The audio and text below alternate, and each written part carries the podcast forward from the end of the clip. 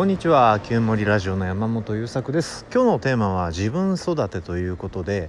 えー、子育てしてたりとかまあ教育に関わることでにちょっと触れるといいところを伸ばすっていう話をしょっちゅう聞くじゃないですか。でそれいいねって思うと思うんだけど自分にやってるっていう話です。この間えー、っとね発達診断をメンタルクリニックで受けた時に ADHD の診断が出たんだけど ADHD の方はまあ間違いなくあるでしょうと。で言われまして。でもう一個、えーと、もともと AS で一昔前にアスペルガーと呼ばれていた方の障害を先に疑ってたのでそっちの方が非常にグレーな点数が出たからはっきりさせようということで知能テストを受けたわけです。で、まあ、知能テストだと知らずに受けたんですけどね。その結果は、えーと、IQ が113で内訳4つぐらい項目があってそれぞれ点数の分布を見たんだけど僕すごく偏りがあったんですよ。えっ、ー、とねなんつったっけ言語理解知覚推理ワーキングメモリ処理速度っていう4つの項目があってえっ、ー、と基本的にどれも平均以上あるんだけど処理速度だけ93であと,、えーと、知覚推理が124で自分の能力の中に点数30点ぐらいのギャップがあるこれがあなたの生きづらさを象徴してると思うって臨床心理士の方に指摘されてへえっていう発見があったわけですよ。まあ、あの自分の能力低いと思ってたんでねあの発達障害を疑うぐらいだから、えーとどんな能力の低さが浮き彫りになるのかなと思ってテストを受けてみたらいや高いよ。高いんだけど、えー、普通以下のところもあってそのギャップが大変だと思うんだっていう結果で。まあまあそこについてもまだまだこう僕的には事故の中っていう感じなのでこのあとどんなふうに解釈が変わっていくのか楽しみにしてるんだけどその、えーと、知覚推理が高いと。その目の前にある物事を組み合わせていったりそれらを、えー、とその組み合わせながらこういうふうになっていくんじゃないかということを考えるのが得意っていう能力らしいんですけどもその項目が、まあ、高いってことはねあの教えてもらって見てて分かったんだけど先に目に入ったのがやっぱりね処理速度、えー、93だったかな。IQ のテストって平均が100なんで、まあ、93って別にえーと、取り立てて低いという数字でもないんだけどそこが気になったんですよ。ここがボトルネックになって僕の何て言うの出力レベルが下がってるんだったらこれが上がったらいいんじゃないのって思ったんですよね。だいたいその工場とかの、えーと、出荷量を増やすとか品質を上げるっていう時にはこういうあここで品質下がっちゃってんだなっていうポイントボトルネックって言ってそこ改善すると全体的に出す量とか質が上がるっていう風に解釈されるんですけどその考え方で言ったらいや僕は処理速度を上げたらいいんじゃないって思ったんだがだがそこで肌と思うわけですよ。処理速度速い人と一緒に仕事すればいいんじゃないってなるわけですよ。ほんで次にやっぱ目につくのはそのに、えーと、知覚推理でしょ？これ伸ばせばいいんじゃないと。えー、でそこでやっと気づくんですあ子育てってそうだわって思ったわけよね。あこの子の、まあえーと、苦手なことっつっても最低限こう社会生活が送れるぐらいのスキルを持ってるっていうことは助けになるので、えー、そこぐらいまでは学んでいいと思うんです。あただただ僕がその経理処理とかをすると必ずどこかに間違いが発生して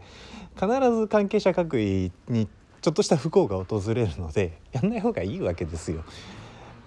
で多分その処理速度93とかあとワーキングメモリっていう項目もね記憶を保持したまま何らかの作業ができるっていう能力のことなんだけどこれが109あったんですけどえーと、臨床心理士さんの指摘の中にはものすごくテストに全力で取り組んでらっしゃっただから自分が苦手なことをカバーするために過集中の能力を身につけたんじゃないかと思う、えー、だから90分ぐらいのテストだったんですけど途中でもう、えーと、息が切れて長めの休憩くださいっていう風になるっていう特性が見られましたよっていう指摘があって、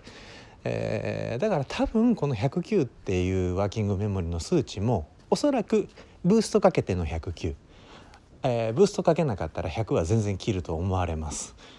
えー、し処理速度も多分もっと下がるのよね、えー、っていうまあまばらな傾向はあるわけですよ。で、まあ、何が言いたいかっていうと知覚推理を育てようって思ったわけです。でどうしたらそれが育てられるかっていうのはこれからまだまだ勉強しながらやっていくんだけど集めた情報を参考にしながらああじゃないかこうじゃないかっていう話をしたりして、えー、いろんなものを組み立てて考えていくことそしてそれを言語化して、えー、他の方とシェアすることっていうのはまさに僕がやってるコーチンの仕事にドンピシャ当てはまる感じなんですよね。だからもうねえっ、と結果もらってって家に帰るまでの間に、まあ、うちの会社の社長と話しながら帰ったんで30分ぐらい喋って家に着いたんだけど家に着いた頃にはあもう僕コーチ転職だわってなんか浮かれちゃっていて。で多少ねカウンセリングの技法も心得ているのでああじゃあ人の話を聞いてえー、その人の未来と現在と過去についてたくさん話を教えてもらって整理して次何しようか決めてそれを一個一個進めてゆっくり進めていこうかあの作業を進めていくのはね僕処理速度が遅いから苦手なので、えー、そこについては一緒にゆっくりやっていきましょうというスタンスを取るコーチってああいいじゃない素敵じゃないって思ったわけですよ。でだとしたら僕が伸ばすべきはえー、処理速度計事務処理とか、えー、経理作業とかということではなく、えー、また記憶を保持したまま何らかの作業をしなきゃいけない頭の中をうんまあまあそういうちょっと複雑な脳の使い方をするような作業の手法でもなく、えー、いただいた情報を的確にせ的確というかまあクリエイティブに整理したり、えー、そこから想像力を膨らませたり、えー、でそれを言語化し